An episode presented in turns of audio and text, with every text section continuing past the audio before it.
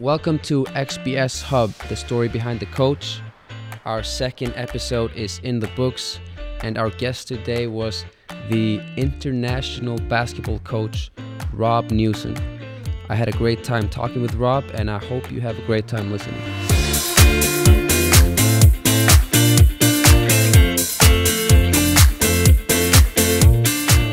Welcome to the podcast, Rob.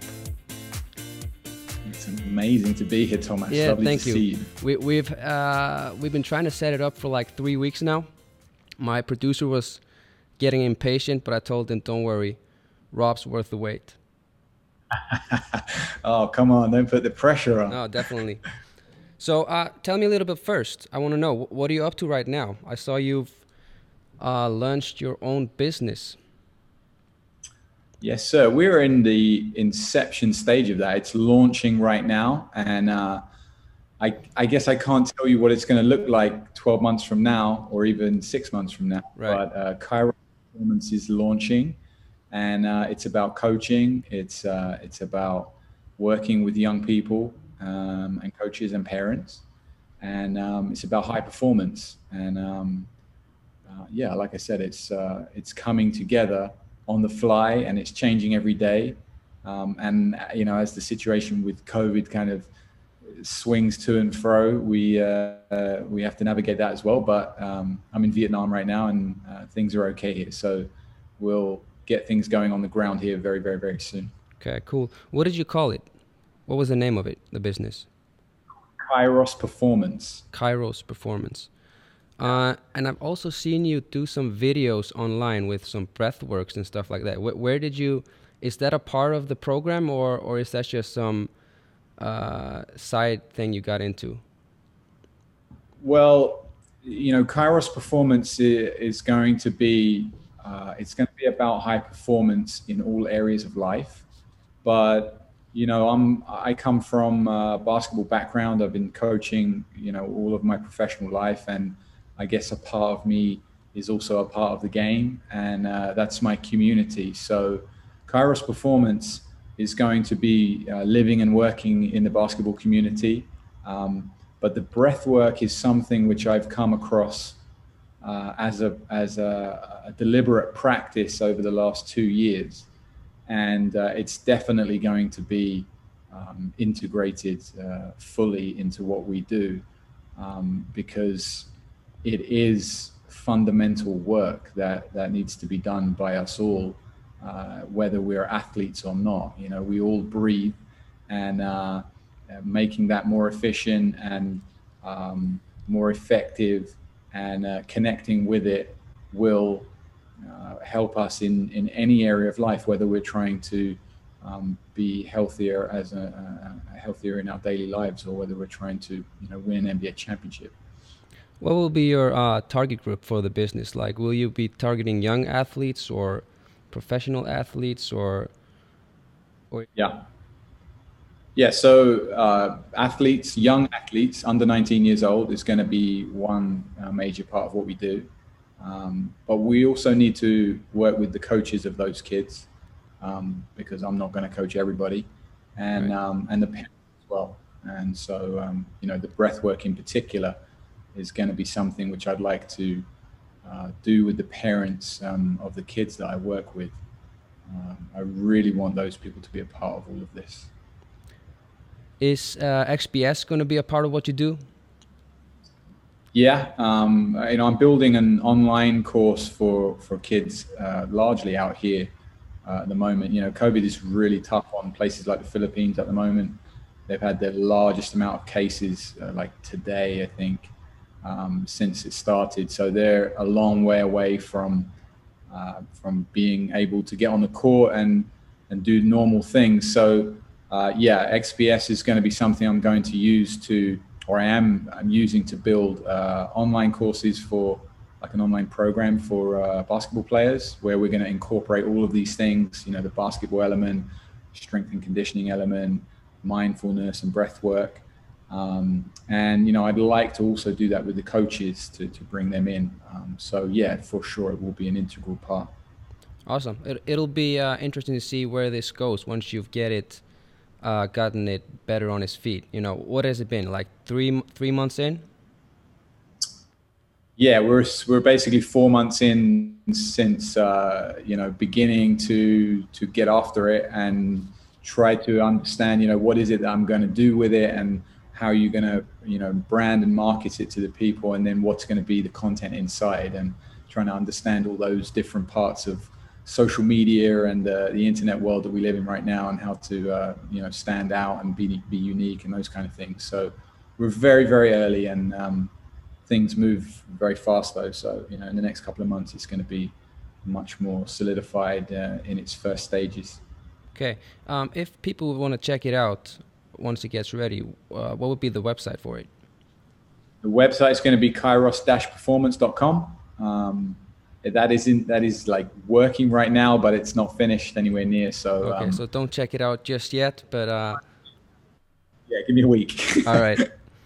Um, but I wanted to ask you, you've you, for the past three years before you started your business, you've been working for the NBA out in Asia, in yes. Hong Kong.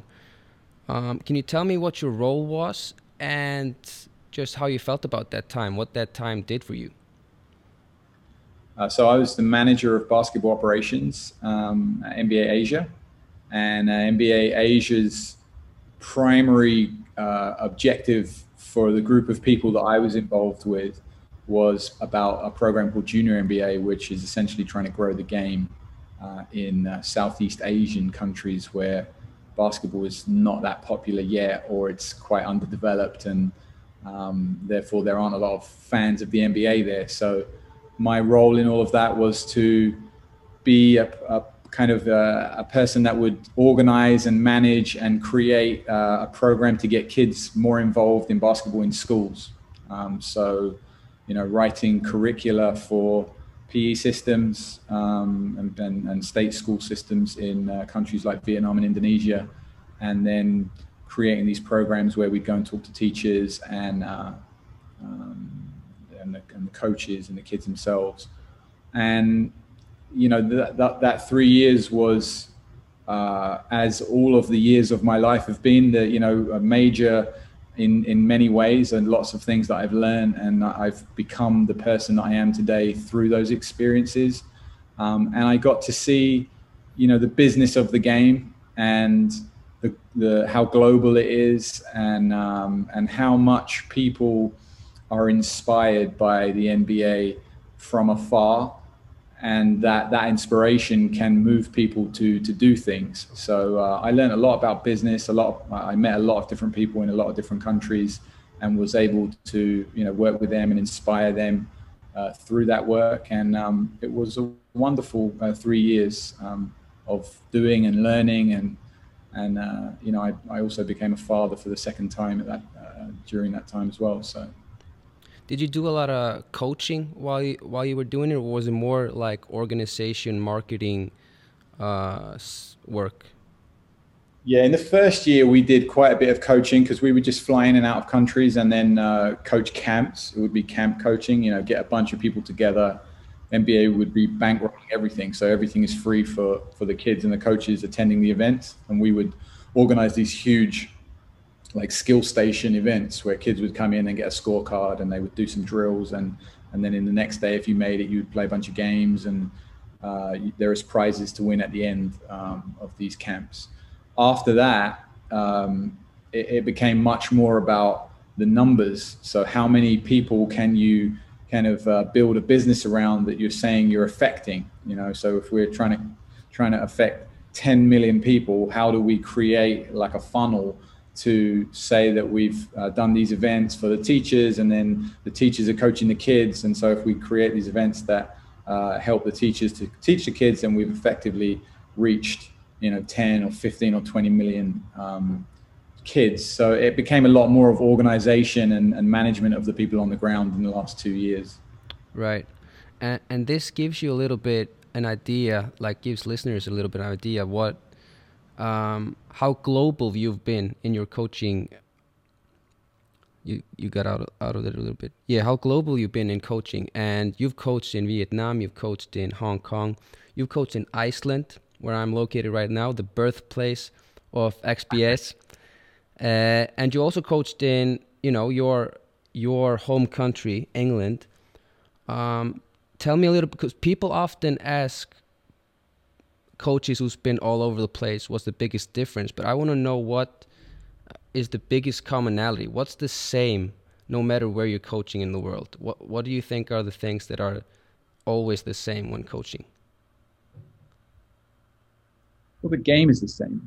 Um, and that's the common denominator for all of us that are involved in it. You know, that we, wherever you go in the world, if you, if you love the game or, or you love what it gives to you, um, then you can go anywhere and speak a language that people understand, you know, because like that's a great experience from the last 15 years where I've been around. You know, I, I don't speak Icelandic. I don't, I do actually speak Vietnamese. I don't speak Chinese.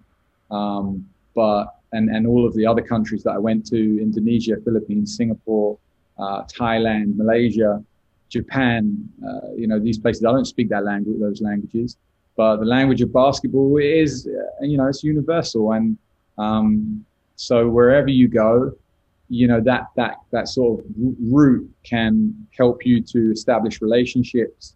It provides a starting point for conversations and, you know, you'll try really hard to talk to another basketball coach uh, it, it, because even if you don't speak the same language, because there will be something there that they can help you with, and you'll be able to draw stuff on a piece of paper or something like that. Um, so that's one thing, and um, and I think probably one more thing that comes to mind is that there are kids everywhere who want that that enjoy playing the game or that want to experience success and, and be confident. And again, basketball is a, is a way to do that. So coaches all over the world, they're all trying to, to do that in, in their own way. You know, there, there's a ton of conversation in different coaching communities about different kinds of things. And a lot of the time, it can become fractured because some coaches think that this is the right way and some coaches think that that's the right way. But at the end of the day, all of the coaches are trying to do the right thing. And all of the kids and all of the players, they all want to experience success and do well and, and have fun experiences. So I think those are some of the big commonalities. Doesn't matter where you go, you're going to experience that. Where where was the most challenging uh, country that you've coached? Like, where did you have the most, uh, I, I want to say, maybe difficult or challenging time coaching? You mean me personally? Yeah. I mean, it has to be Iceland. Um, in my second year in Selfoss, it has to be. There, there, there's no other experience that taught me so much about myself that um, was so hard uh, at times and uh, where I questioned things so many times that there's been no other year like that. And I, and I've been in, you know, in Vietnam, you could, you could make an argument that it's really hard that you're a basketball coach and you want to do well, especially six, seven years ago when I was there. Um, I had a, a number of coaches come in and then leave straight away uh, just because it's just, you know, if you're from Europe, going to Vietnam is a different planet. Um, and basketball there is totally, you, you, know, it's really underdeveloped and it's really coming now. But at that time, it was, it was a different story. So th- th- there were difficulties there. But personally, you know, my evolution, if you like, my rite of passage came in Selfoss in Iceland. What what was it about that time that made it so challenging? You you said you had uh, did you say that you had a lot of questions that you asked yourself and that you were just you know trying to figure out? Can you can you give me an example of what it was that made it so difficult over time? Uh, well i think you know first of all i was 23 or 24 years old when i went there. You know i was a young uh, coach who was trying to i, I kind of had this vision in my mind of where i was going right? And that vision was to the top EuroLeague, Barcelona, you know, coach the, the best players, be this uh, elite level coach. But that was a you know, I'm a, I'm a dad now, right? I have two little kids, and I and I read a lot about parenting, and some of the things which I'm confronting as a parent are the things that come from my parents. You know, I, I tend to rabbit stuff that comes from my parents, and I, I don't mean to do it. It's just you, it's your conditioning, right? That's uh, that is something which we all have to confront. And as a as a young coach, that's what I was doing then. I was just parroting the narrative that you're supposed to try and get to the top and be an elite level coach. But what was deep inside of me was a, a, a yearning to really like uh, connect and have meaningful work and meaningful relationships.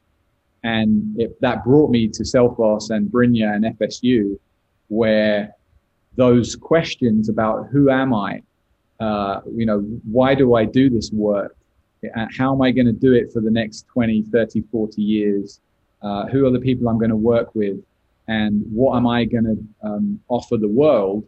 All of these things were put in front of my face, you know, um, partly through. you're talking about, just so people know, you're talking about Brynjar, uh, the founder, one of the founders of Sideline Sports in XPS.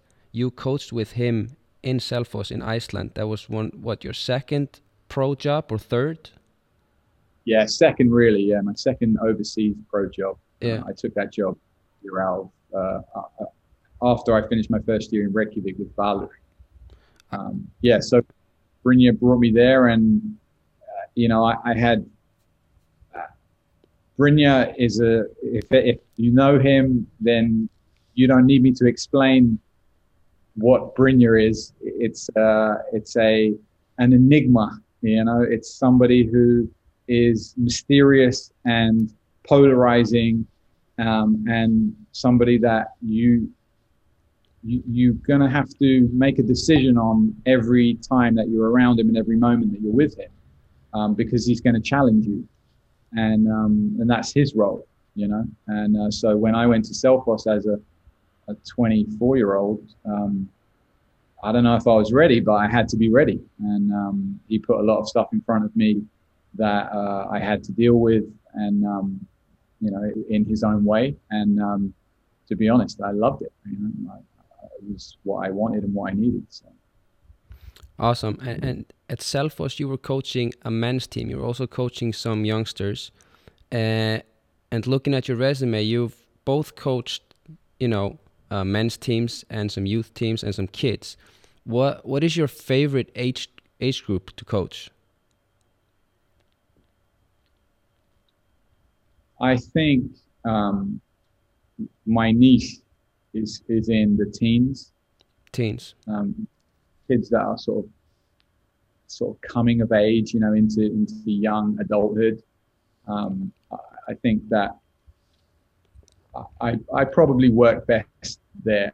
You know, um, I have a two-year-old and a four-year-old, and I, I, can do well with them. You know, but there is a limit to my ability to be around two and four-year-olds. It's uh, it's a hard job if you want to teach basketball to really little kids like mini basket and you know uh, those those under tens. That's um, you need a remarkable level of patience and um, and, and, to kind of be much slower than I still am. I'm still kind of I like the intensity and and and to get after it. And if you're 14 or 15 or 16 years old and you're playing basketball, then you probably have sort of an idea of why you're doing that, and you're starting to be competitive and um, yeah, and you're kind of growing up. And I think that um, that's the kind of kid that that I've always been best around and will work with the most.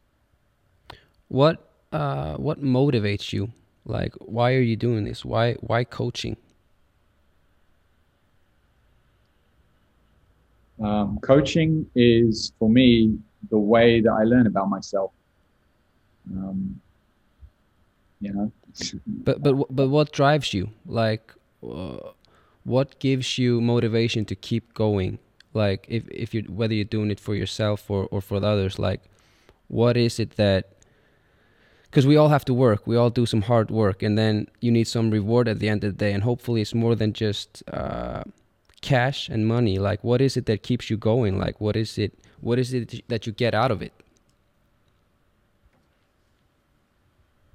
well i'm I mean, I, I, I double down. I'm trying to find out about myself. You know, I'm, I'm trying to find out what, what this is all about. And the way I do that is I go into my own practices and um, ask myself, you know, difficult questions. And I look at the way that I conduct myself.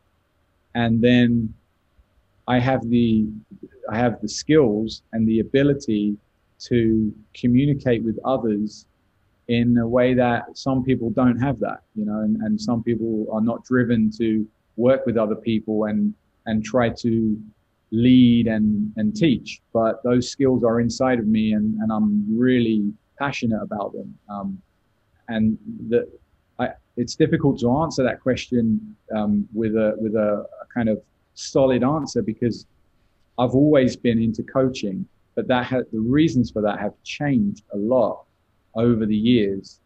Although I don't know if they actually have. Like maybe it's just that I've started to realize a bit more why I coach.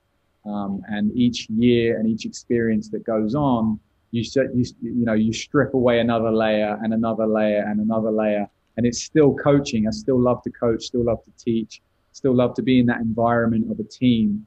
Um, but the reasons they, they, they seem to get deeper and deeper each time. And, um, and right now where I'm at is, yeah, it's just like, um, everybody needs a coach at some point and, um, uh, maybe I'm that for some people at some point in their lives.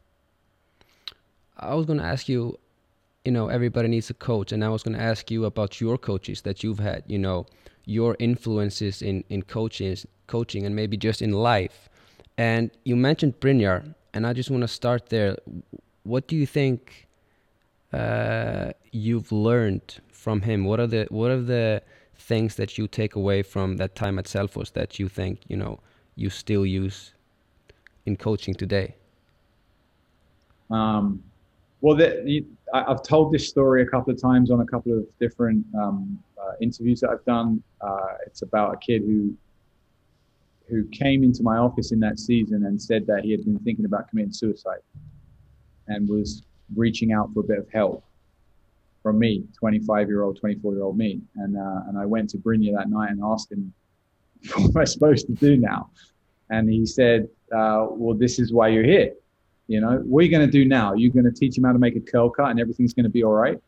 Like this is not about basketball. This is, you know, this is it.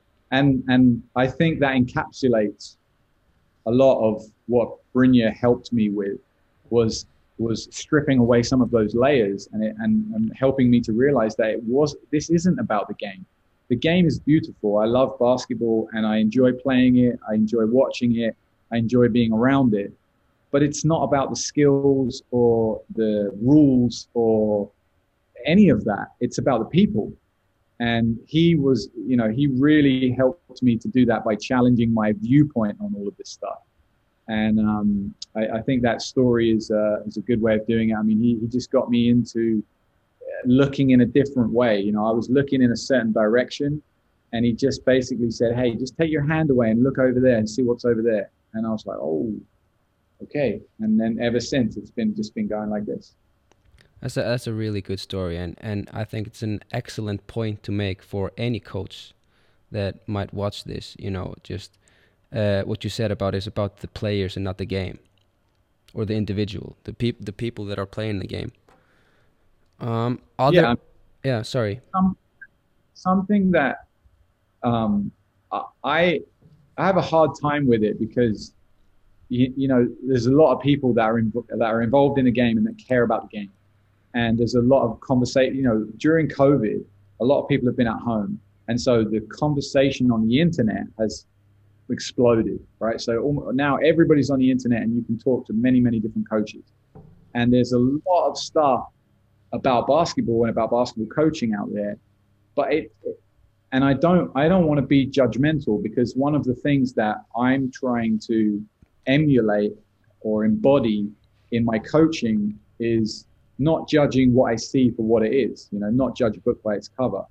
Um, so when I see this conversation on, on basketball being played out, a lot of it is about the skills and it is about, you know, man to man defense against zone or what press should I run or, you know, all of this stuff. And I don't want to say that I don't care about that stuff because that's the game. You know, that's the one that we've decided that we're going to be involved in. And, you know, when I coach basketball, this is the stuff that we're going to do. But really, it isn't about that at all. And um, it's a, it's such a, it's such a, it's a really interesting, but it's a very difficult conversation because it takes a long time. It takes a long time to get somebody there to kind of go deeper and deeper and deeper and realize that, yeah, actually, this is about the people that you're with and what are all of those people trying to achieve in their lives individually and how can we how can we help all of them and help the group? Like that's the beauty of the game really. And that's been tough now during these times of of covid and and no personal contact and all that. What have um what have you done just to try to you know keep coaching during this time uh, well i i have to coach every day um, because my two year old and my four year old are you know they, they, are my um, they're my coaches actually. Uh, they coach me probably more than i coach them. And to me you know becoming a father before i was a father i, I knew that that's what i was going to do. I knew i was going to have kids um, for, since i was an adult or maybe even before and um, you know that's you asked me what motivates me as a coach and uh, maybe that's it. You know my motivation is to try to be the best version of myself as a father uh, because that work is extremely challenging um, because it, it, demands presence at all times which we are not programmed right now in, in our in today's world to be. You know we are programmed kind of to be distracted you know, there's a lot more lot more at stake too than just winning the game yeah, exactly. Yeah, yeah, exactly. Um, so, so you know, my, my, coaching has been actually, you know, I haven't tried to do more coaching. I've actually taken the opportunity to do a bit more investigation into myself, and that's where that breath work and mindfulness practices come in. Um, and I've had the opportunity to go deeper there and and experience uh, a side of myself which I'm getting more and more in touch with, and and that has had exponential benefit for my coaching. Um, so taking the focus away from just the work that I do and actually, you know, focusing more on who am I and, and my relationships, I think has made me a better coach tenfold. Awesome. Uh, any other influences that you've had that, you know, ha have had an impact on your life as a coach and just as a person? Uh, yeah, I mean, a, a lot. Um, you know, my, my dad has to be there. Uh, he has influenced me um, in many ways. And uh, I don't know if he's always been on board with me being a basketball coach, um, but he's been somebody who, uh, without uh, without a lot of words, has shown me what it meant to be a father, and I've taken a lot of uh, positive lessons there, and um, and how to you know how to lead. And so uh, that's one. Um, my cousin uh, Tony Garbelotto is, you know, a, a quite a well-known coach in in England and also coached in Iceland um, and in Asia. Um, you know, he brought me to the game. Basically, I I was introduced to the game when he was at London Towers. He's your cousin. Was, yeah. Yeah, I remember him. Uh, tell me yeah. some of the lessons that uh, you know. I, I met him once at KFI the camp there. Uh, tell me some of the lessons that you've learned from him. Well, Tony has been like a, a, guiding star for me, to be honest with you. He's been the person that has shown me kind of what's possible. Um, I, I, we've kind of followed each other. I started off following him, and then uh, a, few years ago, he ended up coming to Vietnam after me. So, you know, he was the person who kind of opened my eyes to and gave me a flavor of of the game when I was very young. You know, I was he, he was at London Towers, and I became a mascot at the Towers professional game when I was like 15 years old. And I mean, to me, this is like this is a crazy experience. But those are the kind of experiences which set a lifetime of uh, you know pursuing a dream. So you know that, and then you know his trip to Iceland. I know where he met Brynjar. You know that that all turned around whereby I was contacting Brynjar from England, you know, trying to go to see him, um, and that's how all of that started. Um, so in that sense, you know, Tony has really shown me um, the way. He's shown me that things are possible through basketball uh, that maybe not possible, you know, through through just um, any other way. Right. Yeah, we we got to get Tony on the show sometime. Uh, yeah. What uh, regarding your coaching philosophy, like, and maybe you can divide that into two parts because you do a lot of different coaching because you have some philosophy about the game, you know, offenses, defenses, and all that, and maybe then you have some philosophy of just how to reach the individual, and which is maybe. Uh, I don't. I wouldn't say more relevant, but it's more urgent when you're dealing with youngsters if you had to make like a sales sales pitch or explain your philosophy in coaching, how would you go about that?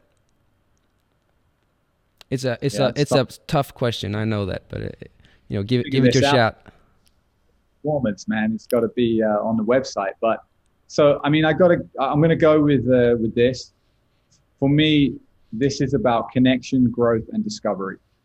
So whatever I do, whoever I'm working with, pri- priority number one is to be is to connect with that person. Then we're going to see we can grow together, and we're going to find out what happens. And I mean, this encompasses it all for me. Um, there there are some other things, and um, you know, basketball wise, depending on the group that I have, I, I have always liked to to play fast, to be aggressive, to press and uh, and and and be exciting like that and uh, and I'm a pretty intense person. So uh, when I get between the lines, you know, I like things to be upbeat and um, and to really get after it. So you know, but it, that those things always depend on also the group that you're working with and the resources that you have. Whereas the other stuff, you know, the deeper philosophy, um, that is for me what it's about. I actually did a talk today earlier with some Filipino coaches and we talked about the fundamentals. And uh, because there's a lot of chat about that, and they're like, what are the fundamentals and how to coach them? And so what we were talking about was, you know, that I, I don't know if we really need to go into uh, the fundamentals of the game. You know, we, we might disagree on one or two points or where one sits in front of the other. But my question is, what are the fundamentals of success for you? And and for me, right now, it's about creativity. It's about self-awareness. Uh, what was my, my, my third one was, it was about strength and deep practice. So quickly, creativity, uh, th- this is like, there are so many examples of this. I, I, I would love when, when we are, you know, involved in the game, I'm talking about me and the people I'm around, I'm focusing on it being about creativity. I don't want to tell people what to do. I don't want them to look to me in the middle of a game and ask me what play to run or you know what read to make. Like you, this play, this is all the answers are within you. So let's create an environment where you that that fosters you um, being able to be calm and present and see what is in front of you and then make a decision and an action that you're not worried about. And, you know, all the magic happens there. And I mean, you know, success and failure are, are both as wonderful and meaningful as each other. And um, it's the being willingness to take a risk that is, uh, seems to be holding a lot of us back. So creativity, um, self-awareness, you know, is another deep topic, but mostly about emotional intelligence and being able to connect to yourself and, and others around you and, and not just you know operate as your program demands, but be aware of of that program and decide whether you're actually okay with it or not. Uh, what is very obvious to me is that it's way easier to coach someone's shot or their dribbling technique because you can see it and you can touch it and you can record it and you can analyze it and all that stuff. Um, do you have any ways or methods or like what is your approach when trying to help people grow in those you know more mental emotional areas of their lives? Yeah i mean at, at, the end of the day everything is a meditation okay? So you have to define what is meditation. Meditation is a contemplative practice. So when you sit and meditate, you are making an observation of your internal and external world. And that's it. Uh, I mean, it's a deep, deep practice, but that's it. You just observe without without judgment what is happening. You know, are, are emotions rising? Uh, do you feel? You know, are you thinking too much about the future or the past? You know, are you following the sounds and being distracted by that, or are you actually present? So everything is a meditation. If you're coaching, you can be meditating in the sense that if you're observing what's going on on the court or in your practice and you're actually present, you're not uh, watching things through the eyes of of coach Rob who thinks he knows everything and that guy's lazy over there and that's why he did that. Like, do you see what I'm saying? Like that story I create because of past experiences that I've had with that person and who I think I am and who I think that person is, that that colors my um, my uh, presence in the moment and my ability to uh, be here and connect with somebody else. Right, my, about coming back to my connection.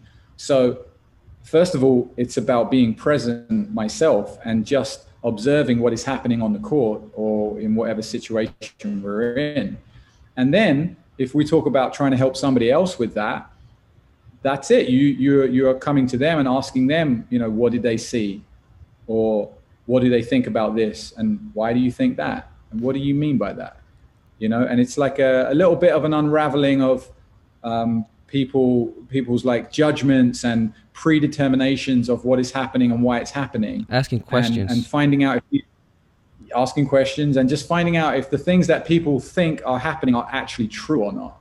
Because right. once that realization comes a little bit, people start going, oh, actually, no, it doesn't have to be that way. And then, you know, also mindfulness and breathwork practices are practices that help you to realize that the thoughts that come into your head they they're not necessarily who you are and you can actually allow them to come and go and then you realize you can observe things. This is a scary moment because now you're not who you thought you were, and anything is possible. But this is, you know, this is the work. Yeah, that's awesome. And and, and maybe you could argue that, uh, or you should argue that those things are a lot more complicated than actually teaching the game of basketball. Well, we make them complicated. That's that's you know that's why we have to. Um, we, we had, kind of have to unlearn everything. Right. Right. You got to forget all the things that you've been learned because, like school, they're just filling your brain with stuff, and all the time you're just thinking about things, and you're not actually present. So, you know, coming back to creativity as like a pillar of success, if we have a scouting report and you know on the scouting report is every detail of, of the game that's going to come up and every action that the other team is going to make and every uh, counter that we have for every action they have so in the last seconds of the game, all I'm doing is telling my players, you just see that and you do that. There's no creativity in that.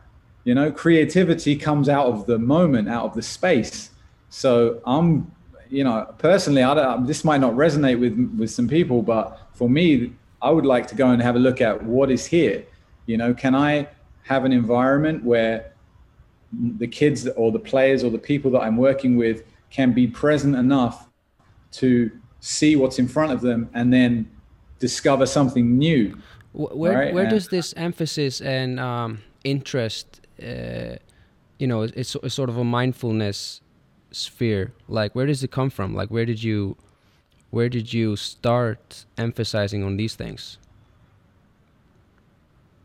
in your coaching? Uh, I mean, the seeds were planted at, uh, with Brynjar at FSU. Okay. For sure. And then um, I, I, do think that the travels that I've done, one thing that they have um, put in front of me is that I've been to so many new places before and, and met so many people that didn't know who I was or had any idea who I was that I didn't have to be the person that was back there. So I could be anybody. And you know, the story that we tell ourselves follows us around because the people that we're usually with, they also know the story. So when I, I, go to a new place or a new country, I could be anybody I want to be, and I can. Uh, and that that sort of I think it dislodged me a little bit. It was very hard to deal with uh, as I was growing, but it was kind of a necessary for me at least. It was a necessary dislodging so that I could, um, you know, come to these kind of practices, and um, and then I think just you know with the birth of my first son, of my son, it was like uh, there's a new world to explore. And it kind of everything I, I, think everything is you're on your own path. And this is my path. And and i'm i'm on i'm, I'm where i'm at right now. What is your um, thoughts on building a great team culture? Like just uh, getting everybody on the same path yeah i think that um, it's about the same thing.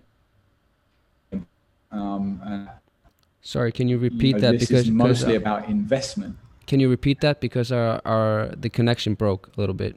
Yeah, sorry. Um, it's it's about a lot of the things that we've been talking about, uh, and and mostly for team culture is about investment. You know, how invested are each of the individuals in the group? and what we're trying to do. Now, if you've got a lot of money and you're going to invest it in something, then you're getting ready to make a strong commitment and that is an individual decision that no one is going to tell you how what to do and why to do it like that has to be yours and in the in a team that's kind of what we need to do we need to make it so that each individual person can contribute in their own unique way and feels comfortable to express themselves in their own unique way and and be a part of what we're doing. So building a team culture for me is is is combining all of these things and really connecting with those people so that we can elevate every single one of those people in the group and thus the group elevates. So so basically focusing on the individual and they're investing in them and and you know getting them to invest it you know it, it, when thinking about the culture you're not trying to affect the culture as a whole but you're trying to affect each individual in that group. Well i think so but it's because that's like that's like trying to win a game by trying to win a game.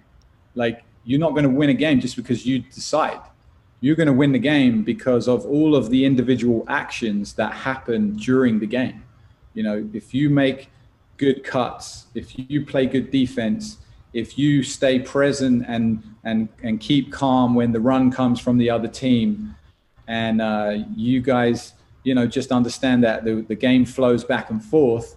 You know, all of the things that you can control and the things that you can't control, you're able to allow them to just happen and stay level-headed. These are all the things which contribute to winning. So, and and if you do them, you're likely, you're more likely to win than you are to lose.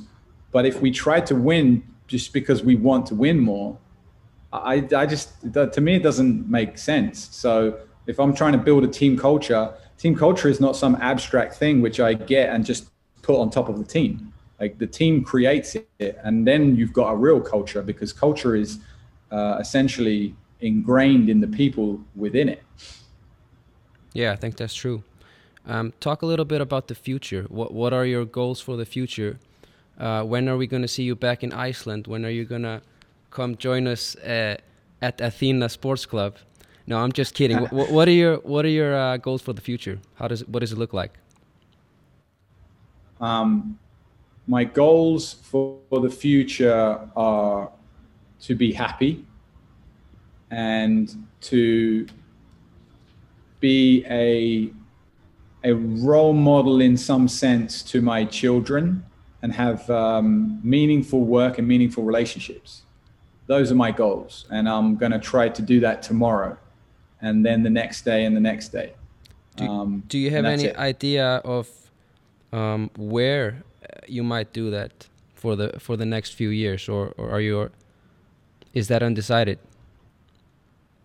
It's uh, pretty undecided at the moment. Um, I, you know, I, I need to go to Iceland at some point before I die uh, for a number of reasons. Athena, you, Brynjar, uh, Buppi, volcanic um, activity and uh, volcanic activity, uh, you know, all that good stuff. So I will do that. Um, hope you know. Let's see how things plan out in the next few years, but definitely I will do that. You know, England is my home, and um, uh, it still is, even though I haven't spent a lot of my life there in, since being an adult. But something about me says that we'll be back there, uh, spending a good chunk of our lives um, uh, soon. For now, I'm in Vietnam and, and we're going to do something cool and crazy in Asia and make a big impact here. And, uh, and then we'll go from there. Awesome. Rob, thanks for having you, man. Thanks for being on the podcast. Thanks. That was awesome. Thank yeah, you, it was good. It was a good discussion.